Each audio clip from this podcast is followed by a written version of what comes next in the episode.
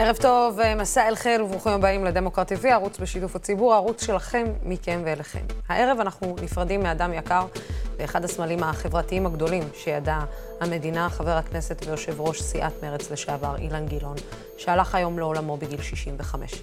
הרעיון האחרון אה, שערך גילאון היה אצלנו כאן, בדמוקרט TV, בחודש דצמבר האחרון. בעוד כמה רגעים אנחנו נראה קטע אה, מהרעיון ההוא, ואנחנו נדבר עם, אה, על אילן, עם מישהי שמכירה אותו היטב, יושבת ראש מרץ לשעבר, זהבה גלאון. אה, כמובן אה, שאנחנו נדבר עליו אה, הרבה עוד בהמשך. בהמשך אה, גם התארחו אצלנו שני נציגים של קרן אה, ברל כצנלסון, רמי הוד ואביעד הומינר, אה, שידברו על המורשת של אילן גילאון ועל ההשקפות הכלכליות החברתיות שלו, וגם ביחד נתכונן לכנס מיוחד של קרן ברל כצנלסון, שיתקיים ביום שישי ויועבר בשידור חי אצלנו בדמוקרט TV החל משעות הבוקר. הערב יהיה אצלנו גם עומר בן יעקב, מומחה לוויקיפדיה, כדי לדבר על מאבקי הכוח המאוד מעניינים במילון המושגים האינטרנטי. בנוסף, נוסף, אה, נראה היום אה, כתבה אה, של כתבת דמוקרט TV, אורלי בויום, על אלימות, על האלימות בחברה הערבית.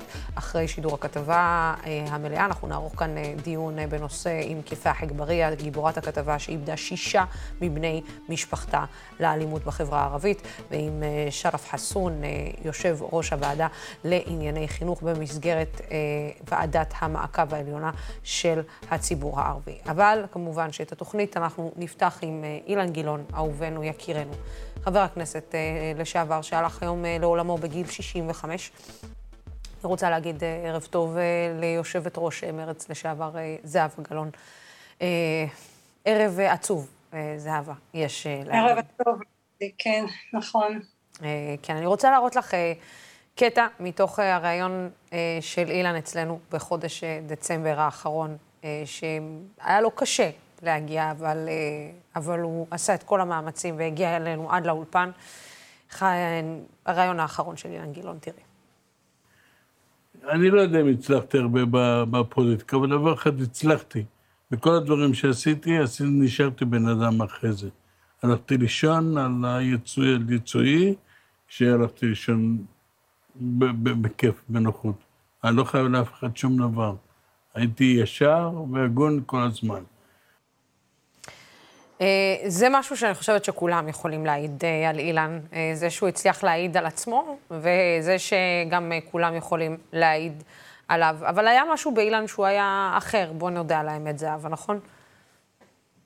תראי, לוסי, העובדה שהיום באמת אנשים מכל קצות הקשת הפוליטית, החל מראש האופוזיציה, ראש הממשלה, נשיא המדינה, מש"ס, מהליכוד, כולם ספדו לו באהבה אמיתית, ב, בתחושה ש...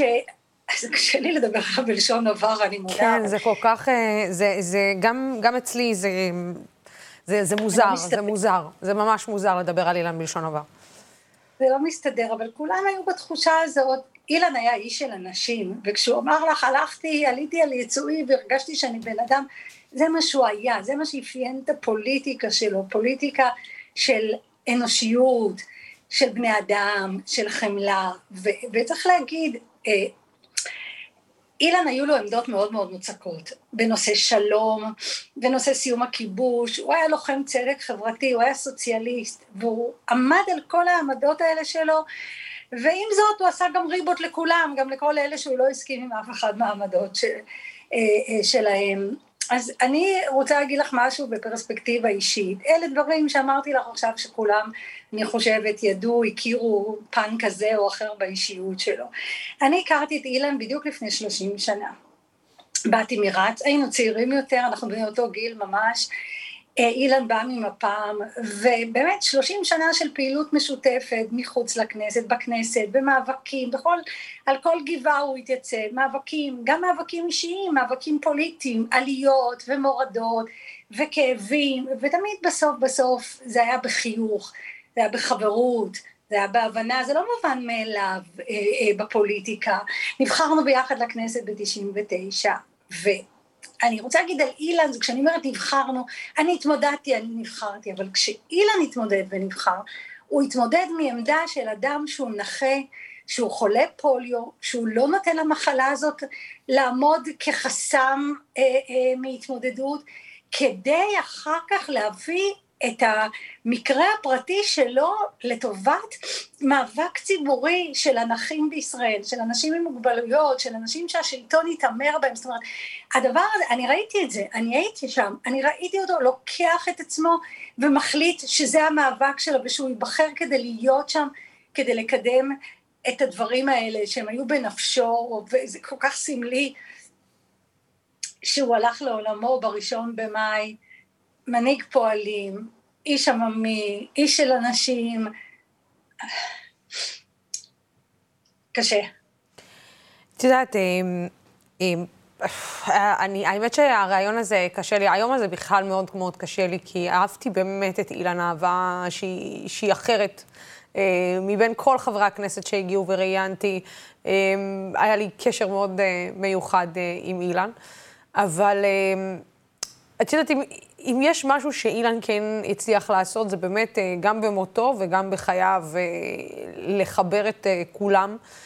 מכל קצוות הקשת הפוליטית, ואחד הרגעים אולי שהכי זכורים זה ברגע שהוא הצליח להשוות, להעביר את החוק שבעצם מביא את קצבת הנכים למשכורת המינימום, למשכורת ממוצעת, משכורת מינימום, סליחה. ואת יודעת, אני, השאלה היא, אני חושבת שאחת השאלות הראשונות ששאלתי אותו כשהוא היה אצלנו זה איך זה יכול להיות שזה נתקע מאז. זאת אומרת, אה, את יודעת, כולם יודעים לדבר על אדם אה, כשהוא הולך לעולמו, אבל, אבל המורשת שלו, של אילן, זה, את יודעת מה, אני אגיד את זה בהכי גלוי, זה קיבינימט, לפחות תעשו את מה שהבטחתם. כולכם. אני חושבת שאת מעלה נקודה כל כך כל כך חשובה, שמשקפת גם את התסכול שלו.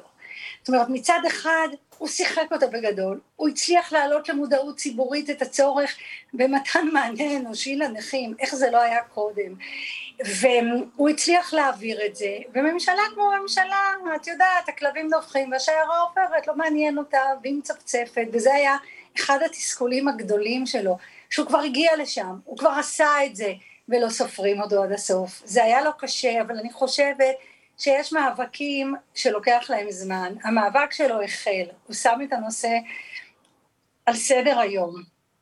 הוא העלה את זה למודעות ציבורית. בסוף זה יקרה.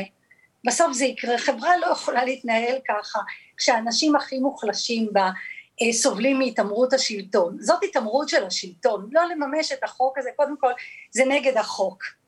בואי נתחיל מזה, זה נגד החוק.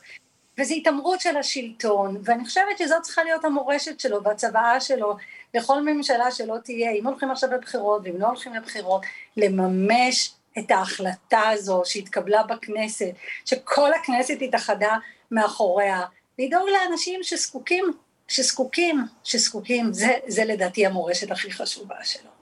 את יודעת, אה, אה, בשנה וחצי האחרונה הוא, הוא פשוט עבר שני אירועים אה, אה, קשים ו, ו, והוא פשוט פרש מהחיים הפוליטיים. אי אפשר להגיד שהפרישה שלו זה לא משהו שהרגישו בחסרון, הרגישו בחיסרון של אילן ב, בכנסת הזאת. וגם אני זוכרת ששאלתי אותו, שאם זה קצת לא מבאס אותו, שהוא, אה, שהוא לא חלק מה, מהדבר הזה עכשיו, מממשלת השינוי. אה, שבעצם אולי הוא היה יכול לדחוף את הדברים אה, קצת יותר.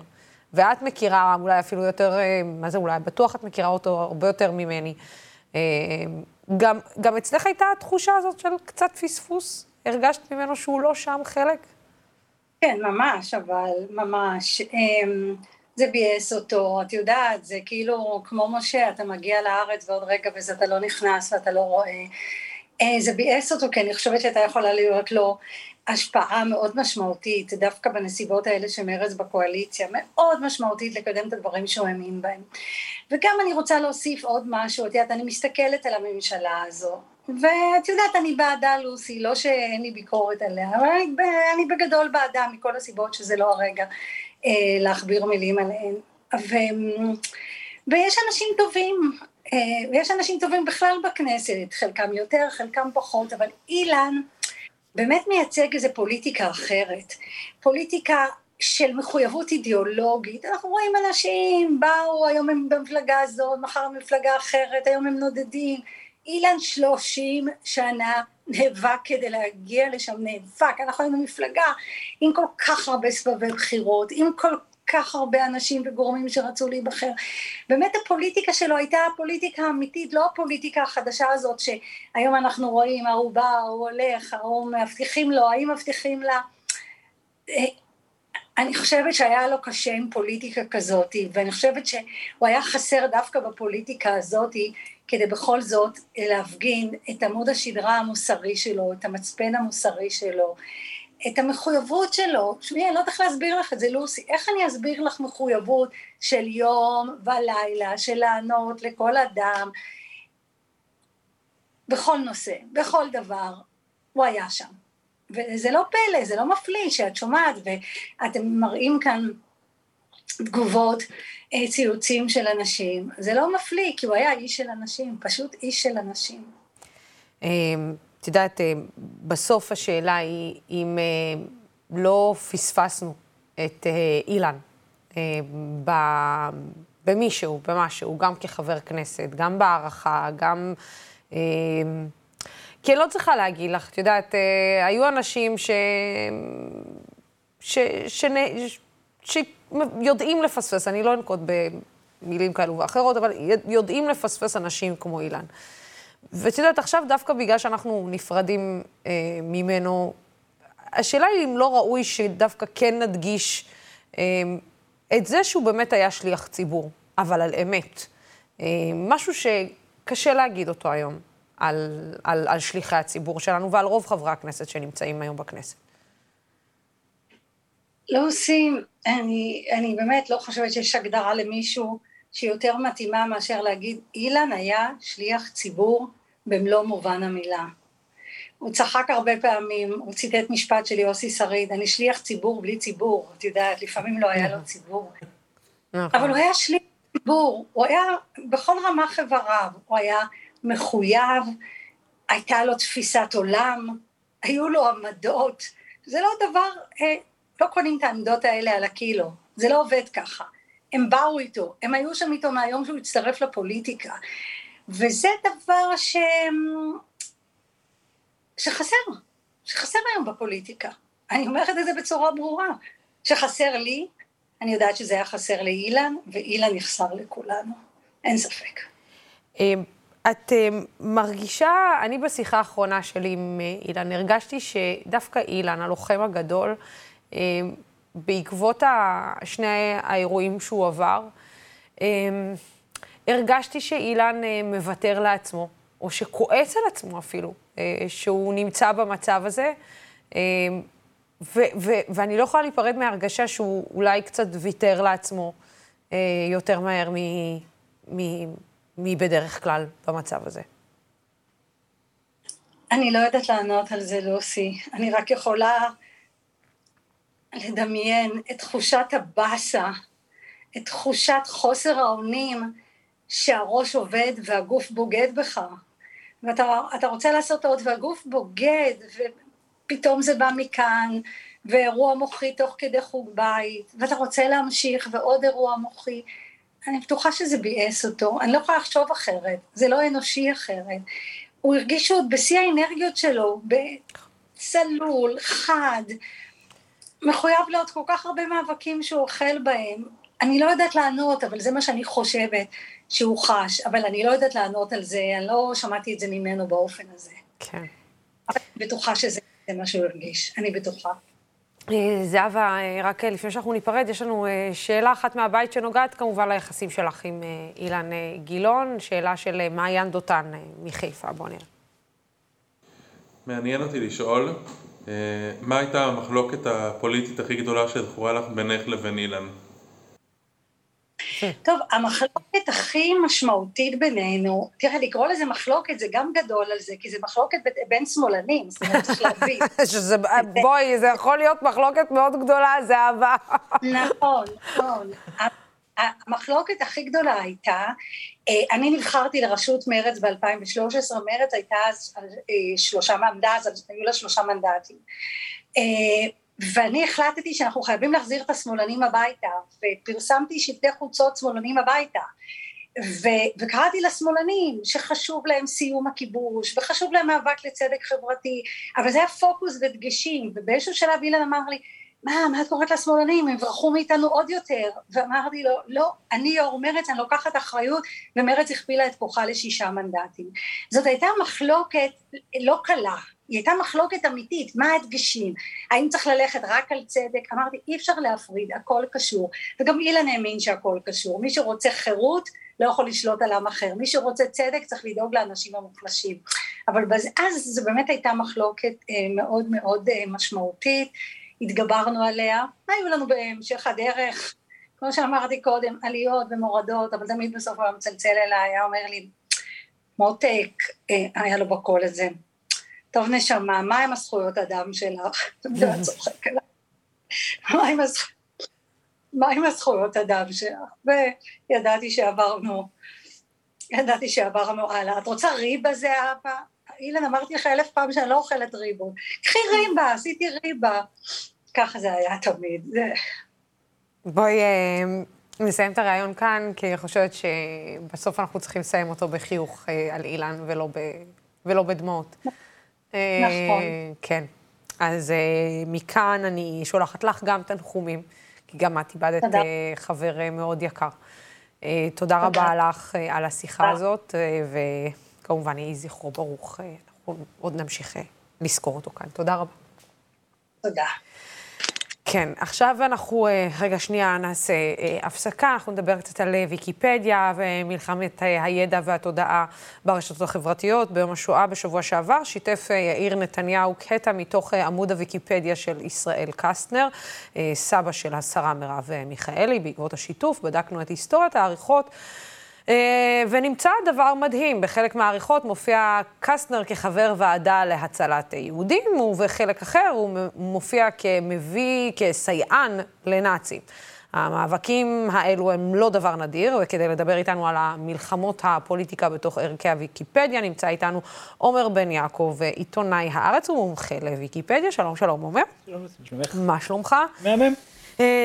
עומר, אתה יודע, אני באופן אישי מכירה קצת את הבלגנים שבעריכות של ויקיפדיה. אני יכולה להגיד לך ש... ממקור ראשון, אני מניח. כן, ממקור ראשון, שלא פעם ערכו את המשפט הראשון בשורה של קללות עסיסיות במיוחד. אבל בוא תסביר לנו באמת איך זה עובד, והאם מלכתחילה הרעיון שכל אחד יכול להיכנס ולערוך ערך בוויקיפדיה, הוא לא קצת תלוש, או כן. פתוח ל- ל- אז, לבעיות. תראי, אז אני קצת בניגוד עניינים, כי אני בעצם כותב על ויקיפדיה, כן. אני חושב שוויקיפדיה זה דבר נפלא באופן כללי, אבל לשם הדיון, אני חושב שוויקיפדיה הוא בעיקר, נקרא לזה, איזשהו מסמך חברתי לחשיבה של העידן הטכנולוגי, העידן העכשווי, לגבי מה התפקיד של מומחיות. ובעצם היום אנחנו בעידן ש, שקצת שולח החוצה מומחיות ונותן במרכז הבמה, נקרא לזה, לחוכמת ההמונים. ויקיפדיה במובן הזה מסמלת עולם שמאמין בטכנולוגיה. מסמלת עולם שמאמין שטכנולוגיה יכולה לתווך בין אנשים בשביל להגיע לאמת, ולא צריך מומחים. אז בעיקרון זה רעיון נפלא. יש מקרים שזה עובד יותר טוב, יש מקרים שזה עובד פחות טוב. אני חושב שהפטנט, הטריק עובד, שכמה שיותר כוחות, כמה שיותר אורחות ואורחים, כך יותר טוב. לשם הדיון, ויקיפדיה באנגלית היא ויקיפדיה מאוד טובה. כי יש דוברי אנגלית בכל העולם. לשם הדיון אפילו ויקיפדיה בערבית היא די טובה, כי נקרא לזה בן אדם חילוני מקהיר ו- ונקרא לזה חקלאי מערב הסעודית, אין הרבה קשר ביניהם, הרבה זהות ביניהם, יש לך המון דוברים מהרבה מקומות שונים בעולם, ועורך כן. פלסטיני יכתוב דבר אחר מעורך נקרא לזה של... uh... מה, מה, מה הסיכוי בעצם שכל האורחים האלה יכתבו דברים כי אתה יודע, גם האמת היום נתונה למחלוקת. זה בדיוק העניין. והמודל של ויקיפדיה אומר, כולם יריבו כמה שיותר כוחות, נגיע לממוצע. נגיע לפשרה באמצע. בעברית הדבר הזה עובד, פשוט הוא עובד קצת יותר במיקרו. ובעצם, בגלל שאין הרבה דוברי עברית, ויקיפדיה בעברית בעיקר משקפת את המתחים החברתיים במדינת ישראל. במובן הזה, אני לא אוהב להיכנס לשאלה מה אמיתי ומה לא. אני לא עכשיו אגיד מה שכתבו על קסטנר הוא נכון, גם קסטנר פה הוא לא הסיפור. הסיפור הוא שהמלחמות עריכה האלה, הם בעצם משקפות את המתח בחברה הישראלית, והוויקיפדיה שלנו נראית באמת כמו מלחמה בין שמאלנים לימנים, בין חילונים לדתיים. ל... אבל, זה, אבל זה עניין של, של, של קיבוע תודעה, בוא, בוא נודה על כן. האמת, נכון? כי ברגע שמישהו היום, לפחות בקרב הקהל הצעיר, בוא נגיד אנחנו המבוגרים יודעים שוויקיפדיה זה כאילו כל אחד יכול להיכנס, לערוך כן. וכו'. אבל בשביל הצעירים אה, של היום, כשאתה שולח אותם לחפש על מלחמת העולם השנייה, הדבר הראשון שהם עושים זה לא פותחים את האנציקלופדיה העברית, ברור. אלא הולכים לוויקיפדיה. ו, והדבר הזה בעצם, במיוחד במדינה כמו שלנו, יכול להוביל לניתוק מוחלט מעובדות שאני ואתה יודעים אותן. כן, אז צריך להגיד על זה שתי דברים. א' כל, לא כזה בטוח שהאנציקלופדיה העברית הייתה כזאת טובה. זאת אומרת, היא הייתה טובה בשעתה, והיא הייתה מפעל אינטלקטואלי של הציונים מאוד, מפעל ציוני אינטלקטואלי מאוד משמעותי, שעליו חתומים בן ציון נתניהו וישעיה ליבוביץ'. אבל לשם הדיון, אני לא בטוח ששתי גברים לבנים עם 15 פרופסורות, באמת, באמת, באמת יודעים יותר טוב על הכל מכולם. המודל של ויקיפדיה הוא טוב כי הוא מאפשר להרבה אנשים להשתתף, הוא פשוט מאוד קל לנצל אותו והוא יכול להידרדר. אבל לשם הדיון, אתה לא יכול לכתוב מה שאתה רוצה על מלחמת העולם הראשונה או השנייה, אתה צריך איזשהו מקור. כן, גם לגבייך, בטח כל הדברים האיומים שכתבו עליך, בסוף נמחקו. כי לא היה אף מקור ש, שאומר שאת בן אדם רע, ההפך, בסופו של דבר. אז זה נמחק. השאלה היא, מה המקורות אומרים, ובסופו של דבר, המקורות בעברית הם מוגבלים ביחס למקורות באנגלית. אז יש גם תפקיד של מקורות באנגלית כמובן. נגיד, לשם הדיון, אני בטוח שהערכים על מלחמת העולם השנייה בוויקיפדיה הם די טובים. ככל שהנושא שנוי במחלוקת יותר, כך פחות יש, אפשר לסמוך, אני חושב. כך יותר אנחנו רואים את המתחים. לקרוא את הערך של ביבי נתניהו, לקרוא את הערך של המחאת בלפור לדוגמה, זה נראה כמו לקרוא עמוד דעות בישראל היום ועמוד דעות דעות בהארץ. ב- בהארץ. ואתה רואה את שתי הצדדים מושכים במלוא הכוח. עכשיו, מה שמעניין בוויקיפדיה בעברית, זה שיש לך כבר כן כוחות שפועלים שם. לשם הדיון יש עורכים מטעם, בעיקר ארגוני ימין, שהבינו את מה שאת אומרת. והם עובדים שם נכון, לא להכניס עכשיו fake news, לא, לא לדחוף סתם שקרים, לא סתם להקניט אותך, אלא להוביל, נגיד, ערכים שקשורים למהפכת הח- החקיקה בישראל, החוקיות בישראל, כל מיני, חוק הלאום, כן, פורום קהלת, כל מיני ארגונים כאלה שעסוקים בדברים האלה, פעילים מאוד בוויקיפדיה. ואני חושב ש, שזה מה שצריך להבין, ויקיפדיה היא זירה פוליטית. השאלה זה אם אנחנו נמצאים בה או לא. אפשר להאשים את ויקיפדיה, אפשר להגיד, כל המודל הוא לא טוב, אבל אנחנו כבר 20 שנה, בסך הכל זה עובד, זה עובד טוב, זה בעיניי עדיף מהרבה דברים שהיו לפני זה. אבל צריך שיהיו שם אנשים שהם, נקרא לזה, גם האמת נר לרגליהם וגם איכות נר כן, לרגליהם. אבל ברגע, אתה יודע, אני, אני, ברגע, אני אומרת, ברגע שהיסטוריה, טוב, היסטוריה תמיד הייתה פוליטית, לא יעזור בדין, אתה צודק, אתה צודק במיליון אחוז, אבל, אבל ברגע ש...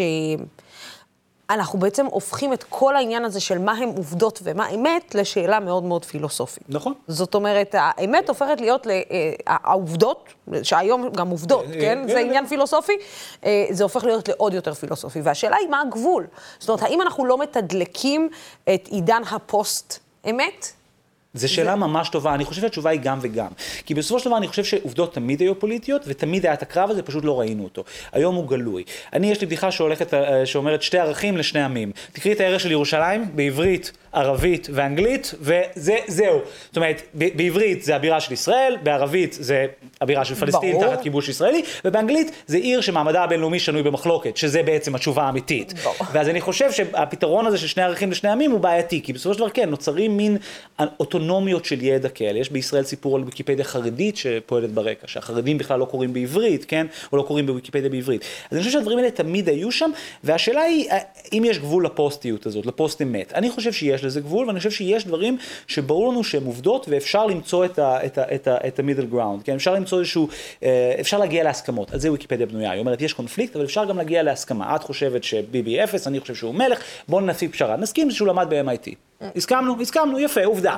אז אפשר להגיע לפשרות האלה. במובן זה ויקיפדיה, אני חושב שהוא תרגיל מאוד יפה באיך האינטרנט יכול להיות גם מקום טוב. זה דוחף אנשים להגיע לפשרות. עכשיו, אני לא רוצה להיכנס למה שקורה לקס, לתוך הערך של קסנר, כי אני מרגיש שהסיפור על הציוד של יאיר נתניהו הוא סיפור פוליטי נורא משמעותי. כי מה שקורה בתוך ויקיפדיה הוא אכן קרב פוליטי. אבל הוא קרב פוליטי שהוא יחסית פייר ואפשר להשתתף בו, ואפשר להטות את הכף, ובאופן כללי ויקיפדיה מנסה לאזן, עורכי ויקיפדיה.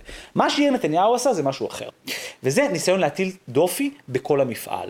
עכשיו, אנחנו המון שנים, קרוב ל-15 שנה, ויקיפדיה קיימת 20 שנה, קרוב ל-15 שנה רואים שכוחות, בעיקר ימניים פופוליסטים, יש להם אינטרס להסית נגד מוקדי ידע שהם עצמאיים.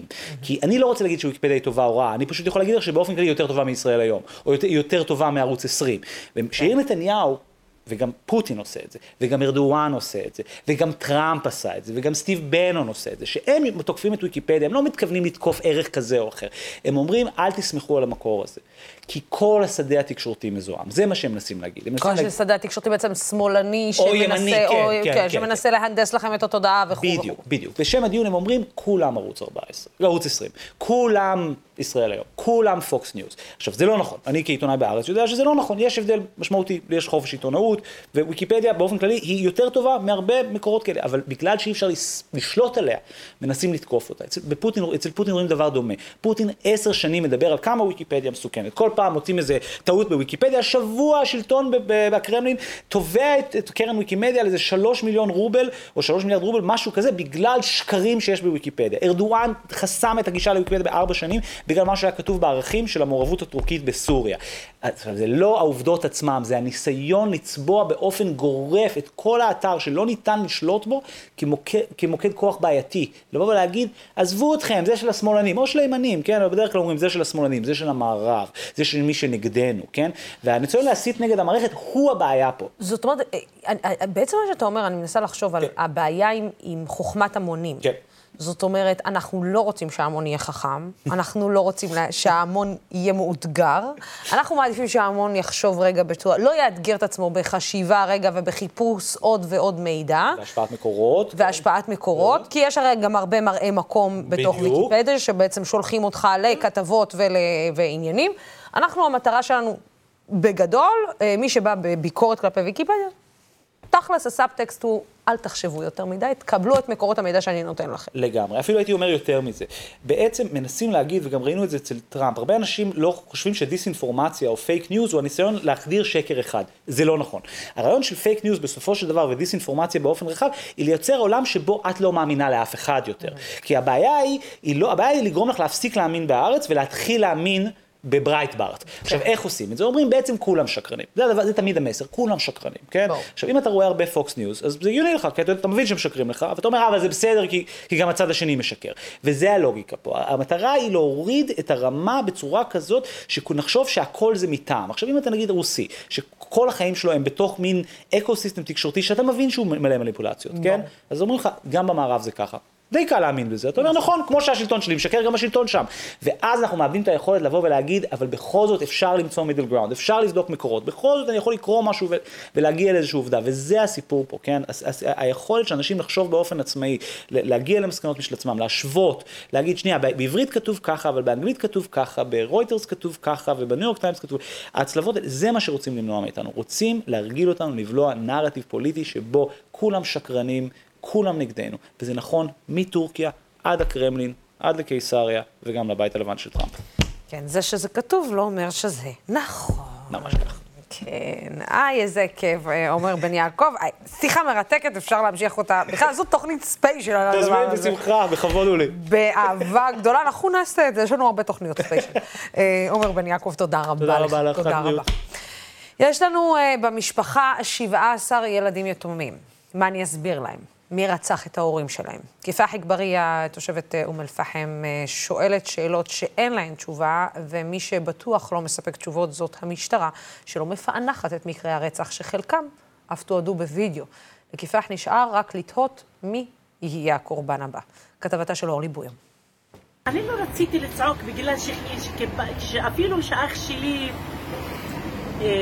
שהוא היה מת, אני לא רציתי לצעוק, כי אני כיבדתי אותו. כאילו לא רציתי שהוא ישמע אותי, שאני מכאיב לי את הלב, ואמרתי להם, אה, אמרתי לו, אח שלי, להתראות, אני רק...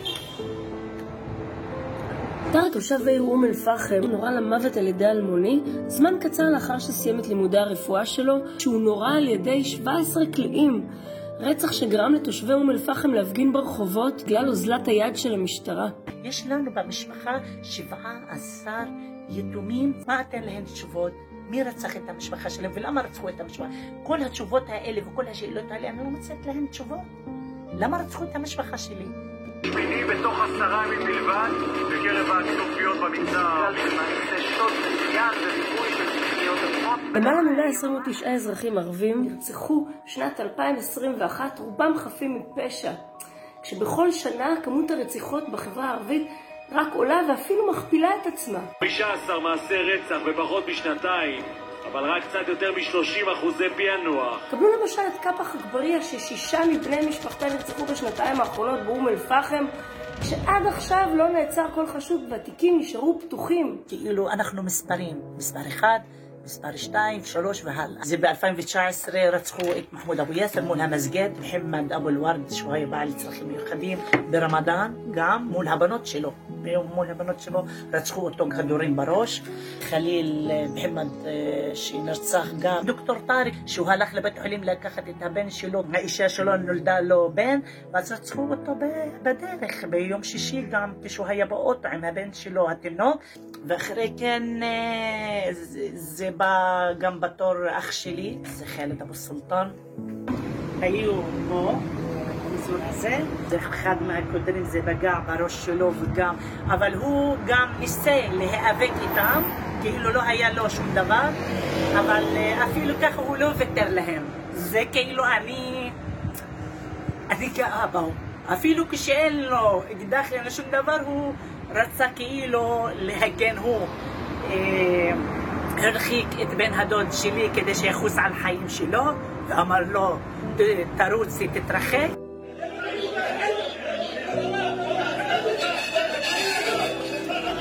ובכל זאת ניסיתי להבין למה שישה מבני משפחתה של כפח נרצחו. יש כנופיות באום אל-פחם שהם משתלטים על הכל, אז אנחנו לא יכולים לומר לכנופיות, כן, אנחנו נשתוק, כן, אנחנו נעשה משהו כל שמה בא לכם.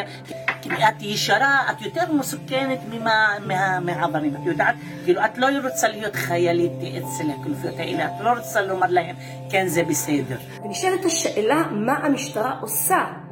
מה היא עושה כדי למנוע את כל גל האלימות הזו, שבסופו של דבר משפיע על כולנו. יש מצלמות שצופות ממש לאזור הרצח, וכשאת שאלת את המשטרה... יש גם ממול היה הרבה מצלמות, אבל עכשיו הן לא נמצאות, אני לא יודעת למה. וכששאלת את, המש... את המשטרה, הנה, אבל ראיתם, ב... יכולתם לראות בתוך המצלמות מי הרוצח. עכשיו חוקרים, אמרו לי, חוקרים ומחפשים וכל... אפילו מצאו את האוטו, אבל עד עכשיו הם חוקרים. אז הלכנו למשטרת אום אל-פחם לבדוק מה יש להם לומר בנושא. אבל, אבל אתם לא מטפלים בשום דבר. לשיטתך. כאילו, אם אנחנו צריכים לתת תשובה, יש דרכים מקובלות. הבקשה תגיע בדרך המקובלת, המענה יגיע בדרך המקובלת. בשיח בינינו לא אתן לכם תשובות. לא פיפס. אנחנו נרצחים יותר משנרצחים במלחמה, זאת האמת. תירגע. בסדר, גם אני רגועה, אז תהיה מנומס. עכשיו, את ראית איך הוא אמר לך? כאילו אין לי תשובות. אני ידעתי, אני אמרתי לך. כי אני יודעת.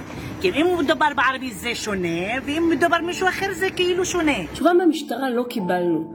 משטרת ישראל הציעה לעיריית אום אל-פחם וגם לתושבים להגדיל את הכוח אדם ממספר למספר אחר ולהקים עוד תחנת משטרה, אך התושבים סירבו. לפני שאני מאשים את משטרת ישראל או מדינת ישראל, אני תמיד מאשים את החברה הערבית בראש ובראשונה. אני מאשים את ועדת המעקב ואת ההנהגה הערבית, ההנהגה הדתית, כי הם בעצם לא עושים כלום. בזמן שאתה לא עושה כלום, אתה לא יכול להאשים את הצד האחר. הצד האחר הוא מוכן לשתף פעולה ולעשות בזמן שרואה שאתה גם כן רציני. בזמן שאתה לא משתף פעולה ואתה, כל הדאגות שלך אך ורק לשמור על הכיסא שלך, אם זה בוועדת מעקב ואם זה בכנסת, אז אני לא מצפה מבן גביר וסמוטריץ' ורגב ידאגו לתושבי אום אל-פחם. כאלטרנטיבה מקומית למשטרה, כפח וזכריה הקימו את היוזמה הפחמאווית במטרה לנסות ולהילחם ברציחות ובאלימות המטורפת הזו שבחברה הערבית. ועד שהם יצליחו, השאלה היא מה יעלה בגורלם. את לא מפחדת שאת הבאה בתור? לא. לא. תגידי לי למה, בגלל, אני אומרת לך, שכשראיתי את האח שלי ככה במצב הזה, כל הדברים והרגשות שלי כאילו נעלמו, כאילו אני לא מרגישה בכלום. כי פתאום כאילו לקחו לי ככה בשמיות, אז על מה אני יכולה לפחד עוד יותר? באמת, על החיים שלי? כאילו שהחיים שלי יקרים יותר מאח שלי?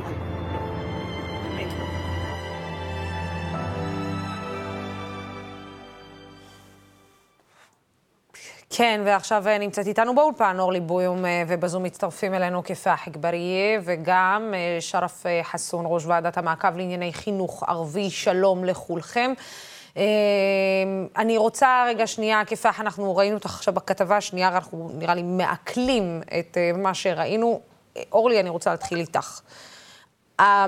אני שאלתי אותך במהלך ההפסקה, במהלך ההפסקה, במהלך שידור הכתבה, שאלתי אותך אם זה נכון ההרגשה שאולי יש פחות נרצחים בחברה הערבית, ואמרת לי מילים זה של, זה נדמה לי, אני, זה נדמה לנו.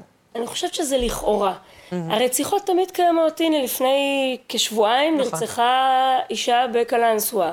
יש כל הזמן יריות ברהט. זה קורה, גם אנחנו ב, בכל מיני קבוצות של עיתונאים מקבלים ידיעות, אבל הן לא מעניינות, הן איזוטריות. נכון? כן. כאילו, מי, מי יודע כן. עליהם? זה כל הזמן קורה, אני לא חושבת שיש ירידה, אני גם לא חושבת שתהיה ירידה, עד שיהיה כאן אה, שינוי אה, ממשי, הוליסטי מקיף, מרמת האנשים ברחוב ועד ההנהגה. כשאני אומרת אנשים ברחוב, אני גם אגיד שהציבור גם חייב להיות מעורב יותר. שוב, אני עוד מעט אגיד גם בהסתייגות. בטח. הרי למשל ברצח של אה, טארק, כן. אח של כיפח היקרה, אה, היו שם מצלמות, אני הייתי שם נוכחה, אני ראיתי מצלמות פה, מצלמות פה. בחייאת, הבן אדם ירו בו 17 כדורים. אין חשודים, אין כלום, ובטוח שמישהו שמע וראה... לא, גם לוקח זמן לראות 17 כדורים. לפחות, לפחות 30 שניות לוקח. לוקח 30 שניות, גם את כל הבני משפחה שלה שנרצחו, כל החמישה האחרים, גם לוקח זמן, שנתיים, להבין מי ממו. אנשים יודעים ואנשים מפחדים לדבר. אפילו לכתבה שלנו, פנו אליי בפרטי, עשרות אנשים, ואמרו לי כמה הם מחזקים ידיי וכמה צריך באמת, הרחוב צריך להתעורר וכמה צריך להגיב, הם מפחדים לעשות לייק, מפחדים לעשות share. אמרתי להם, אבל למה זה כולה כתבה, מה אכפת לכם לעשות לייק? הם לא, הם לא רוצים להזדהות עם אמירות כאלה. זה, זה פשוט אה, אה, מדהים, מה שמוביל אותי ישר לשאול, כפאח, אה, קודם כל, תודה רבה לך שאת, אה, אה, שהתראיינת לכתבה הזאת. לגמרי. ועדיין אני, אני שואלת את עצמי, אה, את לא, לא חששת, את לא חוששת בעצם להתראיין לכתבה כזאת ולהבין, אחרי 17 לא. אנשים שנרצחים מהמשפחה? לא, אני לא מפחדת, בגלל אם כולנו מפחדים, אז מתי זה יסתיים? אם אנחנו שותקים כולנו. אני, אני גם כש, כשקראו את, את מקרי הרצח הזה, אז אנחנו נאספנו את כל האימהות השכולות והמשפחות השכולות בארגון, ואתם שמעתם על צעד של אימהות, אה, אה, זה כאילו הלכנו לירושלים אצל נשיא המדינה, ואנחנו ניאבק נגד האלימות. וגם אה, למען החיים של הצעירים והמשפחות האחרות שכבר נמאס לנו מהטרור כי זה טרור כי רצח זה יותר אה, רוצחים אה, אנשים וצעירים וצעירות זה יותר נרצחים ממלחמה גם. זה אסון, זה אסון לכל משפחה. זה לא רצח רק אדם אחד זה רצח משפחה שלמה. זה כאב זה אצלנו במשפחה לבד יש לנו 17 יתומים. יתומים, כן, התבלבלתי בין 17 נרצחים. זה הקטן בין כן, כמה ימים והגדול זה בין, אה, בין 14. אה, את יודעת, אני, אה, איך מסבירים את זה? איך בכלל יוצאים מהמעגל הזה? כי בואי נודה על האמת, זה מעגל. איך, איך בעצם מוציאים, בואו נגדיר את זה, את יצר הנקמה שיש לילד שרצחו את אבא שלו? שיש ל, ל, לילד ש, שרצחו את אח שלו, שיש לאבא שרצחו את הבת שלו. מאיפה מתחילים להוציא את היצר? את יודעת, פסיכולוגית גם. איך, איך רגע שנייה אה, מנסים להבין את זה? מנסים להתגבר על זה בכלל? כן. כי, כי אני, אני עושה את הכל למען, אני תמיד הייתי, ליוויתי את המשפחה שלי ו, וניסיתי, אפילו בן אח שלי הגדול, זה, זה סולטן עבר לטראומה ונכנס לבית חולים עפולה בעמק ואחרי כך אה, הלכתי אותו עם, גם ללוינשטיין ותודה לאלוהים זה כבר הוא עכשיו בסדר גמור.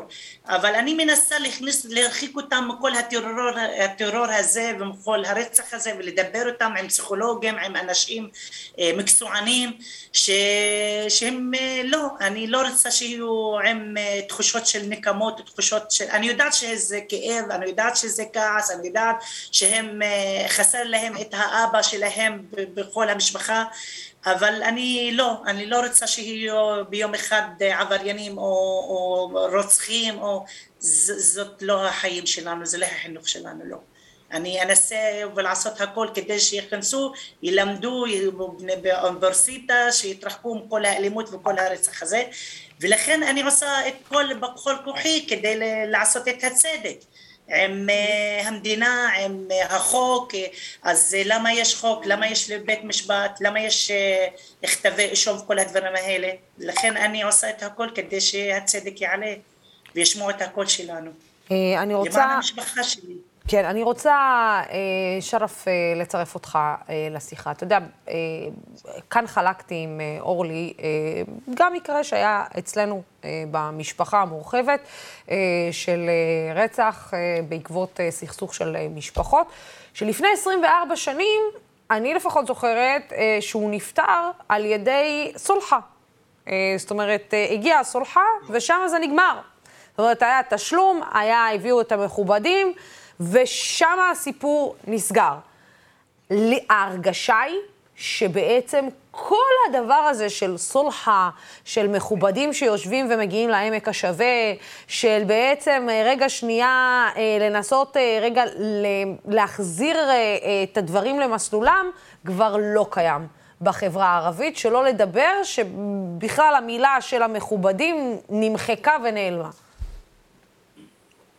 אוקיי, okay, uh, צפיתי בכתבה מאוד uh, עצוב וכואב, אבל לדעתי צריך לשאול שאלות יותר עמוקות מזה. בהחלט הנושא של שינוי המבנה החברתי בחברה הערבית יש לו תפקיד, וזה חלק מהגורמים אולי למציאות שאנחנו חיים, אבל צריך לשאול uh, גם uh, שאלות שמנסות להבין איך הגענו למצב הזה. הרי אם אנחנו משווים את, ה, את המספרים, סטטיסט, סטטיסטיקה פשוטה, עד אה, לפני עשרים שנים אה, ומ-20 שנים עד עכשיו אולי מספר ההרוגים של ב-20 השנים אה, האלה הוא ממש ממש ממש לא, לא, לא עומד בשום פרופורציה אם אנחנו משווים לתקופה mm-hmm. לפני כן. אז, אז, אז מה קרה? כאילו, אם עד שנת 2000 מספר הערבים שנרצחו כ-150, משהו כזה, אה, תושבים, אה, אזרחים. עכשיו אנחנו מדברים על כל שנה אה, כמעט מגיעים למספר הזה. אז, אה, אז יש כאן שאלות שהמדינה צריכה לבדוק עם עצמה, איך הגיע, איך הגיע המצב לזה שארגוני פשע עובדים בצורה אה, לגיטימית, איך צמחו בצורה כזאת, ואם מצב כזה קורה ביישוב יהודי, האם היא מאפשרת דבר כזה מספר כלי נשק הקיימים בידי התושבים, איך הגענו למצב הזה שעשרות ואולי מאות אלפי כלי נשק אה, נמצאים, שחלקם הגדול אה, נגנב מבסיסים של, של הצבא. אז, אז כאן השאלות לדעתי צריכות להיות לבדוק שה... לגבי הגורמי העומק הקשורים בעיקר למדינה, כי בסופו של דבר להתמודד עם ארגוני פשע ולאפשר לארגוני פשע לצמוח, זה לדעתי זה משהו שבעיקר באחריות של, של המדינה. אז זה, זה, זה הדבר הראשון. אבל מצד שני, מה שאת אומרת נכון, החברה הערבית עוברת שינויים מואצים, בין היתר הנורמות החברתיות משתנות, בין היתר גם מעמד המכובדים והמבוגרים משתנה, אה, וגם אה, בחלל הריק הזה, שהנורמות החברתיות ו... אה, פעם איפה שפעם אה, המשפחות והמכובדים כן היה להם תפקיד, עכשיו יש חלל ריק אה, והמדינה לא נכנסה למקום הזה בכדי ליישם את החוק בכל מה שקשור לעולם הפלילי ולעולם החוק הקשור לאלימות ולפשע המאורגן. אז, אה, אז הסוגיה כאן היא מורכבת, לכן הפתרונות הן צריכות להיות מורכבים ו, ותוכנית צריכה להיות תוכנית כוללת, לא רק תוכנית שמתייחסת רק לבן אחד של, ה, של הבעיה. את שומעת את הדברים האלה, אורלי, כן. זה בעצם תוכנית כוללת, משהו שהממשלה, יש לציין, הזאת מנסה לעשות, זאת אומרת, אם זה בליווי של משרד המשפטים ומשרד uh, הכלכלה, ובעצם uh, uh, משרד לביטחון פנים, כל הגורמים מתחילים להבין שזה לא רק טיפול, ומשרד הביטחון גם, זאת אומרת, הטיפול לא יכול להיעשות אך ורק ב, ב, במשרד אחד, או על ידי המשטרה, אלא חייב בעצם... אסופה של כלים כדי לטפל בארגוני פשיעה שמשתלטים על החברה mm-hmm. הערבית, אבל את שומעת את הדברים האלה. גם הדברים שבעצם אומר כאן, אה, אה, אה, הדברים שאנחנו שומעים, בעצם אנחנו מנסים להבין האם הדברים האלה באמת מופנמים בקרב מקבלי ההחלטות. זאת אומרת, האם מקבלי ההחלטות מבינים שיש פה גם חוסר של שוויון בין שתי החברות בהזדמנויות? זאת אומרת, ילד של בפריפריה וילד אתיופי למשל, ו- וילד ערבי, בוא נגיד שהם... הם בשוליים. הם בשוליים. זה כמו, אני אלך אפילו צעד אחורה, שעצם העובדה שאני רציתי לעשות כתבה כזאת, קיבלתי תגובות שזה נושא איזוטרי. כי זה איזוטרי, נכון? החברה הערבית, הרי אום אל-פחם זה שם. ברור. זה באלסקה. כן. זה לא פה. אני חושבת שהמקבלי ההחלטות לא מפנימים שמה ששם זה יבוא לכאן, ואין שם וכאן, זה הכל יחד. על אף שאחרי מתחיל... אירועי מאי לא הייתה את ההפנמה הזאת, שמה ששם עבר אני, לכאן? אני לא באמת מרגישה את זה. אני תמיד רואה את זה ככה שיש כל מיני ועדות, ומתכנסים, ודנים, ומחליטים, אבל בינתיים, את יודעת, השטח בוער. צריך פה פתרון שהוא אה, בחינוך מושרש, בחינוך שלנו גם, בחינוך הערבי, זה, זה, אבל להגיד, החינוך יסדר את זה וזה יקרה עוד כמה... זה, זה מאוחר מדי. בגלל זה למשל התנועה שגם, אה, שכיפח ואגבריה הקימו, התנועה הפחמאווית, היא, היא, היא בעצם מנסה לשנות את זה, אני מקווה שביטאתי את זה, נכון? שהגיתי את זה, אבל כאילו היא מנסה לשנות את זה. הם בעצם באים ואומרים בואו נתחיל מהאקטיביזם פה בחברה, בואו נתחיל לעורר את הקהילה, כי זה גם חלק מהעניין, לעורר את הקהילה שם. עכשיו שוב, לי מאוד נוח לשבת בכפר סבא במגדל השן ולהגיד אתם לא עושים כך, אתם לא עושים כך, כי עליי לא מאיימים. זאת אומרת, יש שם גם תושבים שמפחדים להקים קול צעקה, כי הם יודעים שהם נמצאים בסכנה. זאת אומרת, יש פה המון גורמים, אני מסכימה עם מה שאמרת, זה פתרון הוליסטי שהוא הם, הוא מטורף. זה בכלל קשה להתחיל, כי לא ברור איפה הביצה, איפה התרנגולת, זה גם לא משנה. צריך לפעול בהכל במקביל. מרמת המקבלי ההחלטות ועד החברה, שיתחילו לעשות גם אה, פעילויות למען הקהילה שם באום אל-פחם. נכון. כאילו לשבור את מעגל השתיקה והפחד. כמו שכיפר סבא, אני מעריצה אותך על זה. אני לא סתם שאלתי אותה גם בסוף הכתבה אם היא חוששת לחיים שלה. אני חששתי לחיים שלה. כיפח, כשאת uh, בעצם uh, שומעת את הדברים האלה, את, את רואה בכלל התחלה של איזשהו שינוי? את מרגישה שיש איזשהו שינוי uh, בעקבות uh, הלקיחת אחריות, כי אנחנו מדברים הרבה גם על לקיחת אחריות חברתית, אבל את, את מרגישה בכלל שאנשים, באמת, אני חושבת שגם בחברה הערבית בשנים האחרונות קמים וזועקים ומבקשים את השינוי הזה, כי מפחדים. בואי בוא נודה להם, הביטחון האישי הוא, הוא מאוד מאוד מאוד חשוב לאזרחים הערבים במדינת ישראל. בסדר, אחרי הפחד, אם את מפחדת או לא מפחדת, את נרצחת. כי את תמיד שומעת יריות, את שומעת תמיד חאווה, זה לקחת כסף בכוח, את תמיד אה, מסתובבים הפושעים, כאילו הם אה, שולטים על הכל, והמדינה יודעת את זה.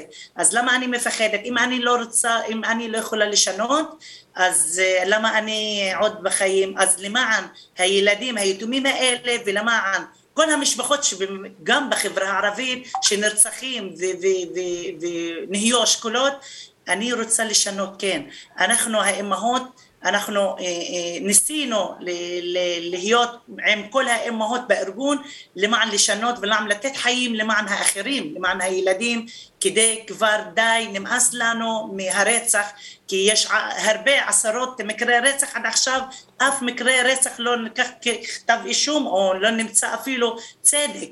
ולכן אנחנו האימהות, זה שכאב לנו, זה שאיבדנו את היקירים שלנו, אז uh, בא הזמן כדי לשנות, לשנות את המצב ולא לתת לטרור לקחת את הבנים שלנו שאנחנו ו- ואת האחים שלנו או בני המשפחה שלנו ו- ואני חושבת שהן יכולות לשנות, כן, ודי, אין שום פחד, אין שום, אפילו, אז מה, מה יעשו? יהיה עוד רצח ועוד רצח? אז אם אנחנו שותקים וכולנו שותקים, המצב לא ישתנה, ואז אנחנו החלטנו לשנות את המצב. אה, שרף, ההתעוררות החברתית הזאת בחברה הערבית מעידה על מה בדיוק? כן, מעידה שאנחנו כחברה ערבית צריכים לקחת יוזמה, צריך לקחת אחריות על המציאות שלנו, וזה לא רק בתחום של מאבק באלימות, אלא גם בתחומים שונים, לחכות עד שהמדינה תתעורר, אה, המחיר אה, לצערי עלול להיות מאוד מאוד גבוה.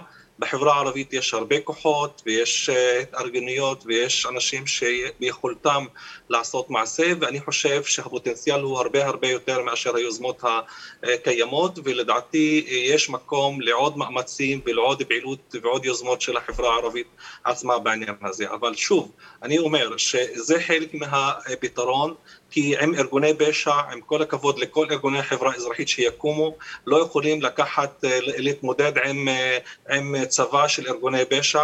שחמושים, אה, זה רק מדינה שיכולה, שיש לה החלטה פוליטית לעשות את הדבר הזה, והיא שזאת שצריכה לעשות.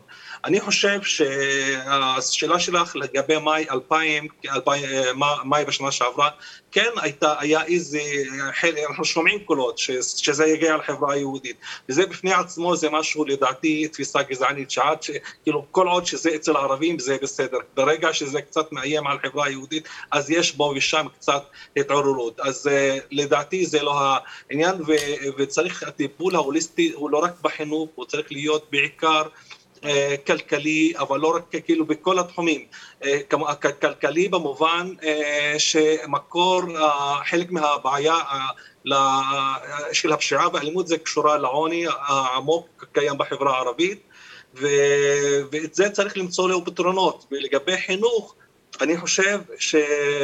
שמערכת החינוך שלצערי הרב בחברה הערבית מתמקדת בהישגים היא מאבדת יותר מחצית מהתלמידים שאין להם את הפריבילגיה להיכנס למעגל התחרות על הישגים, כי מכל מיני סיבות, בגלל גם הקשר העמוק בין מצב סוציו-אקונומי למצב החינוך.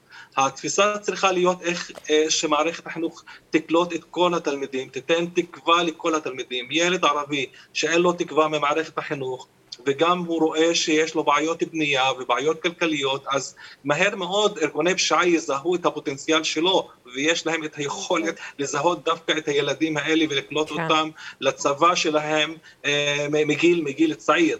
אז הפתרון צריך להיות הוליסטי, צריך להיות מבוסס על הכרה בצרכים של החברה הערבית, וגם ככה התפיסה שאני גם שומע פה ושם, גם בשאלות באולפן שלכם, שאת, כאילו, שכאילו שזה קשור רק לחברה הערבית, או בעיקר לחברה הערבית, חינוך, לא, ו, לא, לא, לא, אתה יודע, בעיות אני, של אני... משפחות זה לא, זה... לא, העניין הוא הרבה יותר מורכב. 아, אה, ברור, קודם כל, אנחנו תמיד מדברים, לא, לא, לא, רגע, שנייה, אנחנו תמיד מדברים על זה שהעניין הוא יותר מורכב, אז כמובן שזה מגיע גם מהמדינה, וההזנחה של המדינה במשך הרבה מאוד שנים.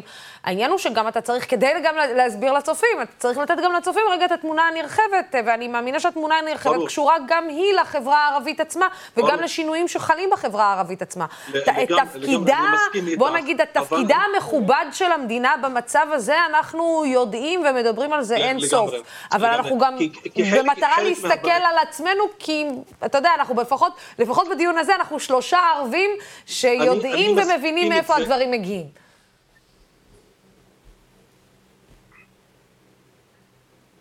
שרף, אה, אנחנו כן אה, מאבדים אותו. אה, רק לגבי העניין הזה, אני רק רוצה לשאול אותך, העניין שאת מגיעה למשטרה והמשטרה... אני חזרתי, חזרתי. חזרת. אז תכף אני, תכף אני אתן לך גם להגיב, אני רק אפנה, ואני פשוט צריכה פה להיפרד מאורלי. אורלי, לגבי תגובת המשטרה, אנחנו נביא אותה בהמשך כן. ביום רביעי, התגובה המורחבת לעניינים, אבל זה באמת... האוזלת יד נקרא לזה של המשטרה, החוסר אונים של המשטרה, התמימות של המשטרה, מה נקרא לזה? חוסר עניין? חוסר עניין. חוסר עניין, כמו חוסר עניין לציבור. כאילו אתה נכנס לשם, כולם במין אווירה של זולה, מחייכים אליך. גם אה, כיפה שלחה לי, פשוט לא הספקתי להכניס לכתבה, אה, סצנה שבה היא מפגינה אחרי שאחיה נרצח ואחד השוטרים מחייך לה בפנים. מין... אה, זה אדישות כזאת שאת יודעת, את לא יודעת איך להגיב בכלל. אז ניחא, אתם אומרים לי, תפני אלינו בצינורות המקובלים. בסדר, יש דובר, סבבה, אבל כל היחס, ואם אני לא טועה, אין לי פה את הנתונים, כ-20% מהתיקים נפתרים. כן, מתוך, אין לי מה להגיד נכון. למעט אה, בחייאת רבאק, ואין לזה, אה, אה, כאילו, באמת? 20% מהתיקים נפתרים? כשיש לך מצלמות בעיר, וגם אגב לא מספיק מצלמות, שזה עוד בעיה של... תקציב, עניין. זה תקציבים, חוב. עניין, ו- וכן, אה, וזה חוסר עניין. אין דבר כזה, בואי, אני חושבת שהמדינה הזאת הוכיחה. אה, כשהיא רוצה למצוא רוצח, היא תמצא אותו גם מתחת לסלע הכי קטן, שיהיה גם מחוץ לגבול הקו הירוק, אה, אה, אם אה, צריך. אבל ברגע שהמדינה לא ממש רוצה, ואין לה ממש, אה, נקרא לזה, איך נקרא לזה? עניין או- עניין זה איזוטרי. כן, זה איזוטרי, אז אה, כן, אה, בוא נגיד אה, ש-17 כדורים, אף אחד לא יודע איך הם חוררו אה, לא בן ראה. אדם בשום צורה. אורלי, תודה רבה על רבה הדברים לכם. האלה. אתה רצית להגיב, אה, שרף, אה, על מה שאמרתי. תראה, אני, אני אגיד לך באופן אישי, שאני ההרגשה שלי, אה, כערבייה, הייתי בסוף השבוע האחרון ב- בנצרת אה, אצל אה, משפחה. אה, אני, אני יכולה להגיד לך שההרגשה שלי זה שהצעירים איבדו כל רסן. כל רסן אפשרי.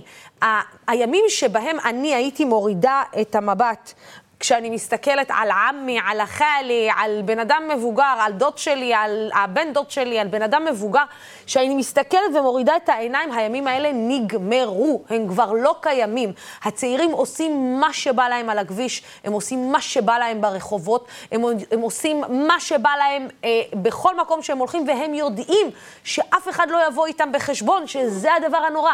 גם לא אכפת להם, אני לא צריכה להגיד לך, אתה בטח יודע יותר טוב ממני, שכשאתה היית יוצא מהבית בזמנך, אבא שלך היה אומר לך, לאן הלכת? עם מי הלכת? איפה באת? אה, תתקשר כשאתה מגיע, אני רוצה לדעת אה, כשאתה מתקשר, כשאתה יוצא. היום אין את זה, זה לא קיים, אני לא צריכה להגיד לך את זה. אני, אה, א', אני עובד עם הדור הזה, אני גם אה, מורה בתמרה, אני מורה לאזרחות. אז אה, אתה מכיר אני יותר טוב. עם- אני מכיר- בקשר עם הורים וגם עם אה, תלמידים, וגם אני גר ביישוב, אה, ביישוב, אה, ביישוב הערבי. אז תשמעי, אני, אני הערתי את ההערה שלי בכדי לשים את הנקודה בצורה ברורה, כי יש שיח כזה בחברה בישראל, כאילו שמאשים את החברה ושכאילו שזה חלק מהתרבות הערבית, זה לא ככה, זה לא ככה, זה חלק מהמבנה החברתי המשתנה, חלק מהמדיניות, חלק מהממסד, חלק מה, מה, מהרבה הרבה הרבה גורמים שצריך לטפל בהם, זה לא סיפור של DNA של, של תרבות או של אנשים כפי שזה משתמע מחלק מהשיח. נכון, החברה הערבית משתנה מהר מאוד, המבנה החברתי, כשהמבנה החברתי עובר שינויים מואצים, חברתיים, כלכליים, תרבותיים וכולי, וגם יש בעיות, אה, בעיות מהותיות מבחינה כלכלית אה, של החברה, אה, וגם אה, חוסר תקווה וחוסר, אז, אז הכל משתנה, הכל משתנה, כולל, כולל היחס למבוגרים, כולל המצב של הצעירים הערבים, כולל התרבות בתוך היישובים הערביים. עכשיו חלק מזה זה באחריות שלנו, אני מודה, אני חושב שזה חלק מהיוזמות הקיימות עכשיו, שאני חלק, חלק מהרבה יוזמות כאלה, זה, זה בעיקר, בעיקר לקחת אחריות חלק מהדברים, כן, אנחנו, בואו נטפל בחלק שלנו. אז בואו נגיד ככה, בואו נטפל בחלק שלנו. אבל הטיפול הוא צריך להיות הוליסטי, כי המציאות החברתית משתנה, כי גם הכלכלה משתנה. ברור. כי המדיה משתנה, כי הילדים היום חשופים יותר לפייסבוק ולרשתות לרשתות חברתיות, החברתיות, יותר מאשר כמובן. המסרים שמקבלים מבית ספר ומה, מהבית. אז הכל משתנה, ולכן הטיפול צריך להיות טיפול אמיתי, טיפול שמתחיל מה, אה, מהמצב של החברה, מההכרה בצרכים של החברה הערבית, וגם טיפול שמאפשר אה, אה, באמת טיפול עומק, אה, טיפול עומק, טיפול מקיף.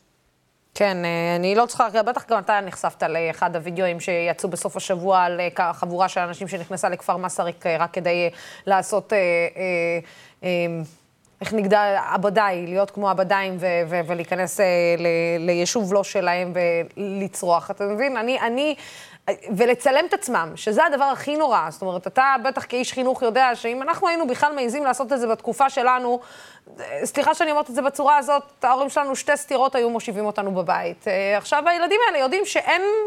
אין גם מישהו ש...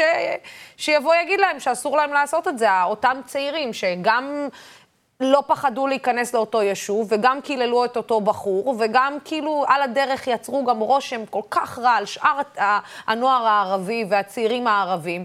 וזה כאילו עף ב- בטיקטוק אה, כאילו אין אה, מחר. אבל אה, כפאח, אני אשמח למילות נכון, סיכום. אני, כן. אני, חוש... אני, אני חושב שילדים האלה גם, הם מחפשים, חלק מהם מחפשים משמעות. ולכן אני אמרתי שמערכת החינוך צריכה לדעת איך לקלוט את הילדים האלה מגיל צעיר, לא לאפשר להם לחיות את הניכור שהם חיים ולחפש כן. את הפתרונות שלהם בעולם של פשע. אז זה, לזה לסיכום. כן, כפח סיכום שלך.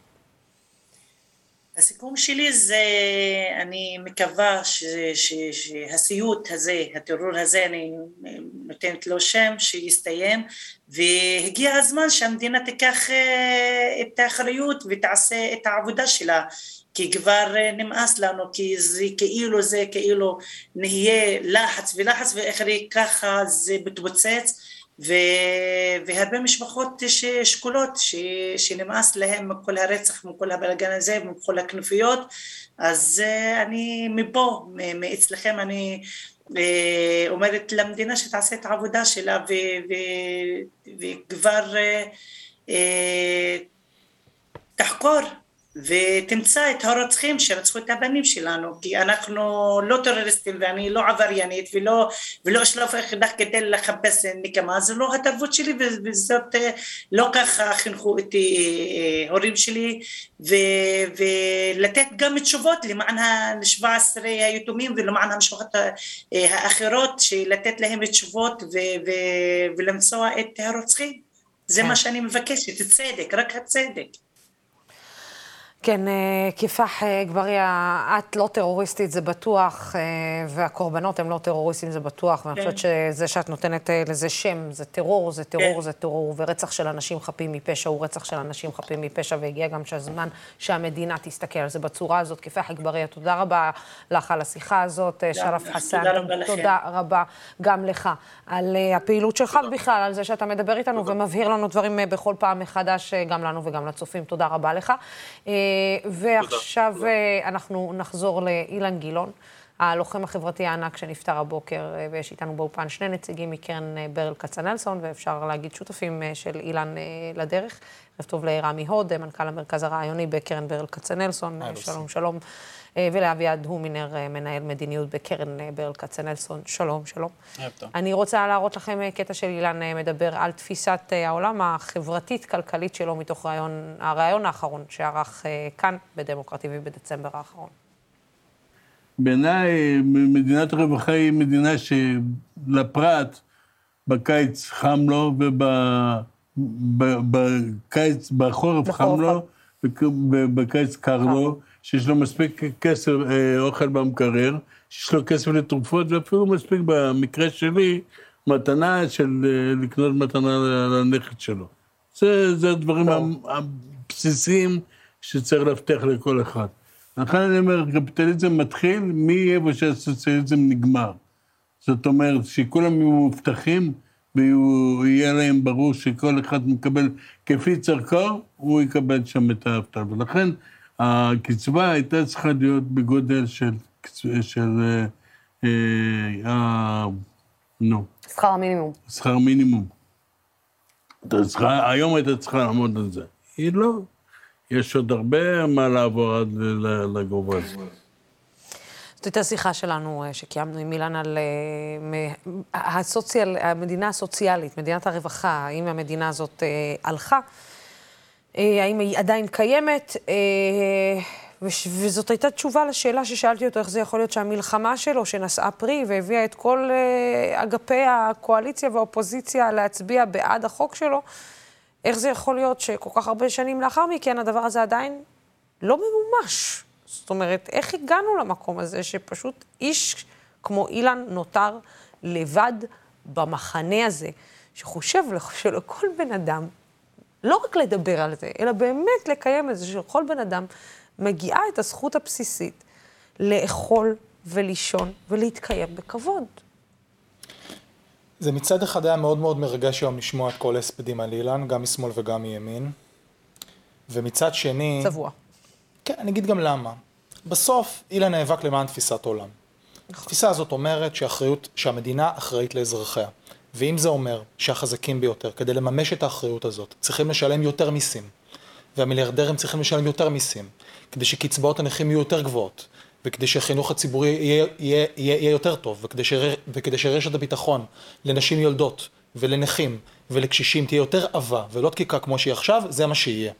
ובסוף יש התנגדות פוליטית מאוד משמעותית, גם בימין, אבל גם בחלקים מהמרכז, וגם בחלקים מהמחנה שלי מהשמאל, וגם בפקידות האוצר, וגם משר האוצר.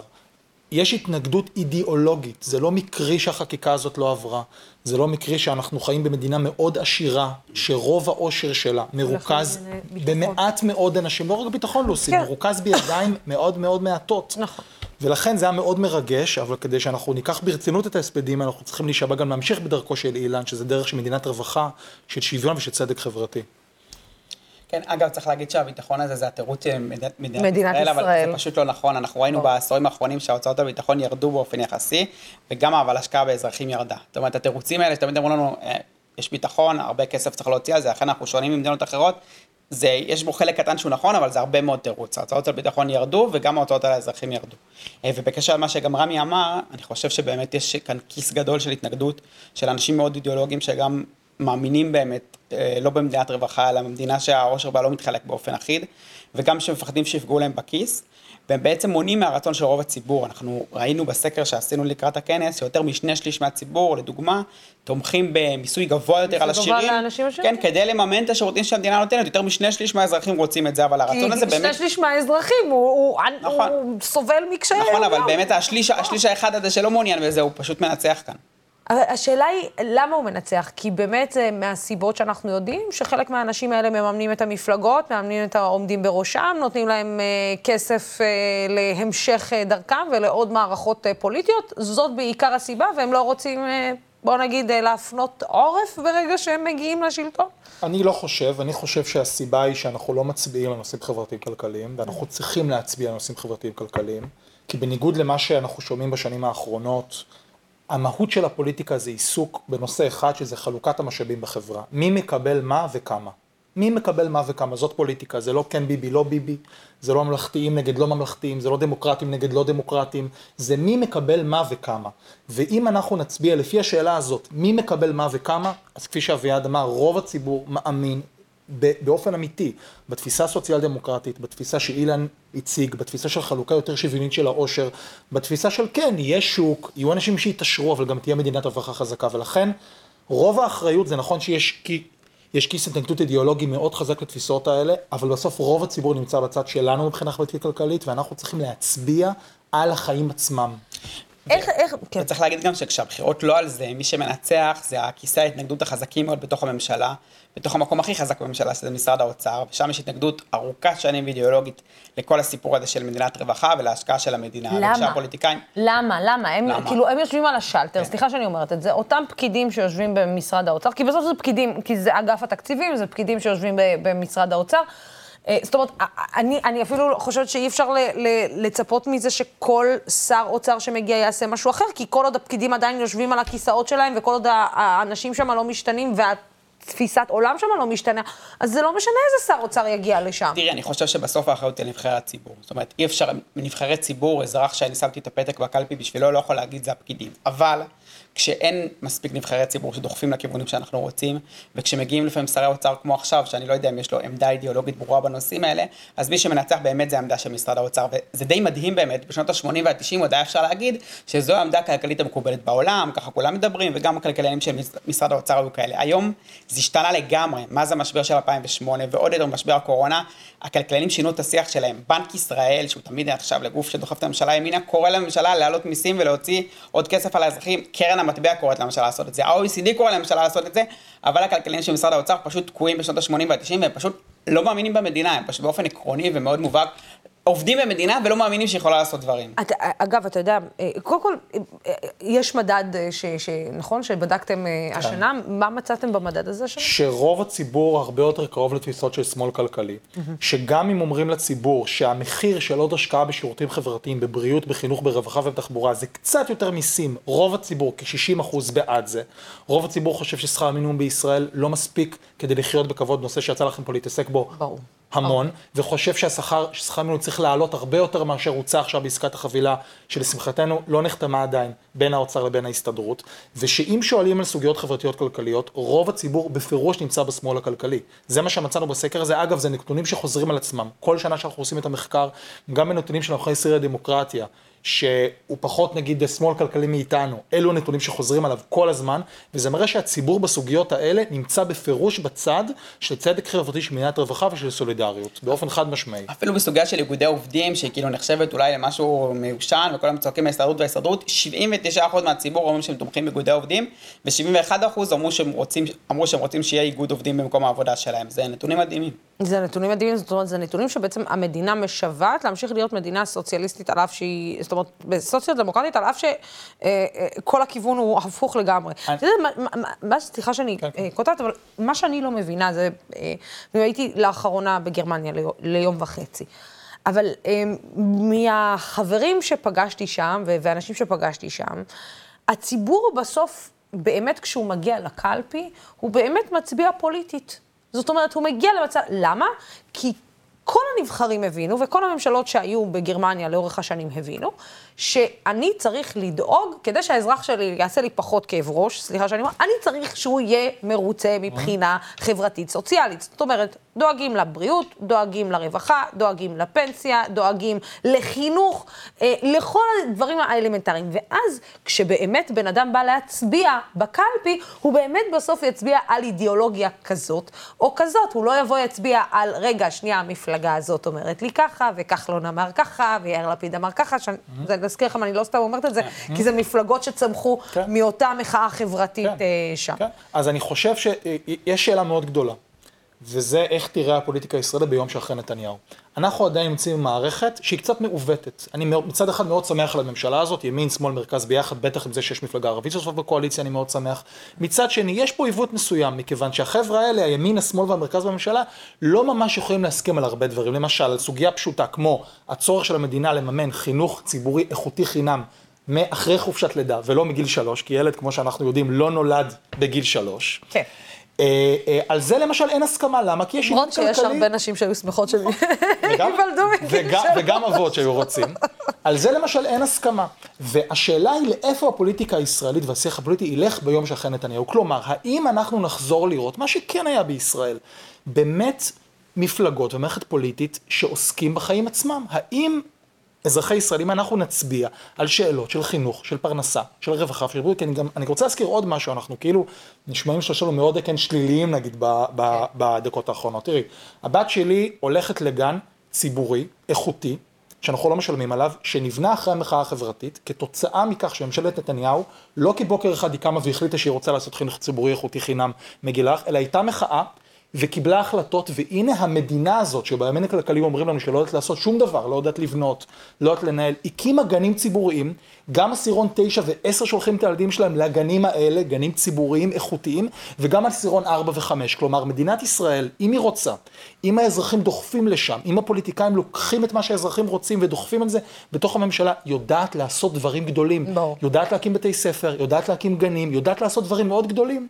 ולכן השאלה היא האם אנחנו נדחוף לשם, או שנמשיך להיות בשיח. היא יודעת להקים את זה כי זה נאמר בתחילת הדברים שלך, זאת אומרת, היא יודעת להקים את זה כשהיא יודעת שהכיסא שלה נכון, רועד מתחתיה. זאת הדרך היחידה, הצבעה, הצבעה לפי דברים חברתיים כלכליים. תראי, זה כל כך התעוות, שאני זוכר שכשהוקמה הממשלה, קראתי באחד העיתונים הכלכליים שהיה כתוב, הממשלה עוד לא מסכימה על הנושא המדיני, לא מסכימה על דת ומדינה, אבל הכלכלה הם יכולים לעבוד ביחד, כי אין מחלוקות. זה כל כך מעוות, כלכלה, זה הנושא שעליו מצביעים, הכלכלה זה בעצם החיים שלנו. זה איך שהם נראים, בטח שיש מחלוקות אדירות בממשלה על הנושא הזה, אבל זה כאילו נראה לכולם משהו ש... כולם מסכימים עליו ואין עליו שום שאלה בכלל. בואו נדבר רגע על הכנס אה, שיתקיים ביום שישי הקרוב, ויועבר כאן בשידור חי, אה, ב, אה, בשידור חי כאן בדמוקרט TV. מה צפוי לנו בכנס? אביעד, בבקשה. כן, אז בעצם זה כנס שנתי שאנחנו עורכים כבר כמה? תשע שנים? כן, תשע שנים, שנה התשיעית לכנס הזה. אנחנו קיימים אותו תמיד באזור ה-1 במאי, קוראים לו טקס ה-1 במאי, והוא בעצם נועד ככה לכנס את המחנה הסוציאל-דמוקרטי בישראל, לדון על הנושאים הגדולים שעומדים על סדר היום שלנו, בעיקר מבחינה חברתית-כלכלית. אה, השנה היו בו ראשי מפלגות אה, ושרים כמו ניצן הורוביץ ומרב מיכאלי, שבעצם נדבר איתם על, אה, על השנה שלהם בממשלה, על מה, מה התוכניות שלהם לעתיד, גם איימן עודה, יו"ר הרשימה המשותפת תהיה. אני אראיין את מאיר שפיגלר, שהוא כיום מנכ"ל הביטוח הלאומי, כדי בעצם לשמוע ממנו גם על העבודה שלו בתקופת הקורונה. נכון, עשה עבודה מאוד מרשימה מאוד שם. יפה. עבדתי בממשלה בתקופה הזאת, עשה עבודה מאוד מרשימה, גם לשאול אותו על זה, על המאבק שלו מול אגף תקציבים, שהוא מאוד קשור לשיחה שניהלנו קודם. אפילו נשיא המדינה יברך אותנו בכנס, ואז בעצם יהיו מושבים שבהם נעסוק בכמה נושאים משמעותיים שנמצאים על סדר היום של החברה הישראלית, מהזווית בעצם החברתית-כלכלית, הסוציאל-דמוקרטית, דוגמה משבר האקלים וההיבטים החברתיים כלכליים שלו, דוגמה החברה החרדית, החינוך, החינוך החרדי, אני לדוגמה אנחה פאנל שמדבר על נושא שאולי הכי מדובר ככה בשבועות האחרונים, סיפור של ההייטק, שבסך הכל תופעה מבורכת, הפריחה שלו, אנחנו שמחים עליה, אבל יש לה גם השלכות בעצם על החברה הישראלית שחשוב לדבר עליהן. אנשים שלא עובדים בהייטק. נכון, זה כבר שמענו.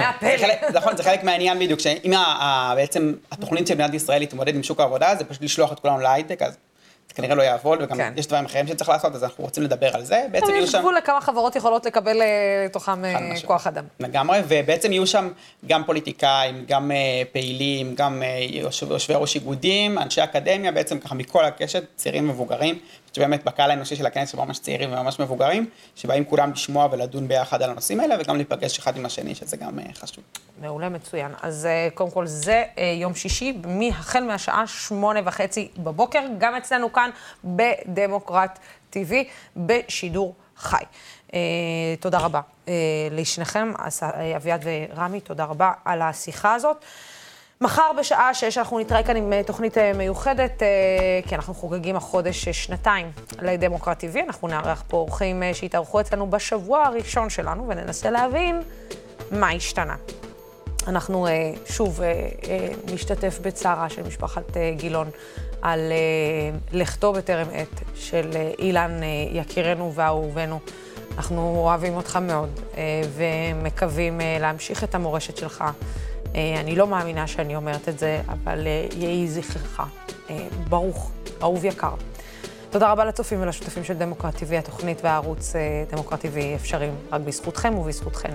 בימים כמו אלו הולכת ומתחדדת החשיבות של ערוץ תקשורת שלא מפחד להביע עמדה נחרצת בעד הדמוקרטיה ובעד שלטון החוק, בעד המאבק בשחיתות ובעד מגוון של דעות.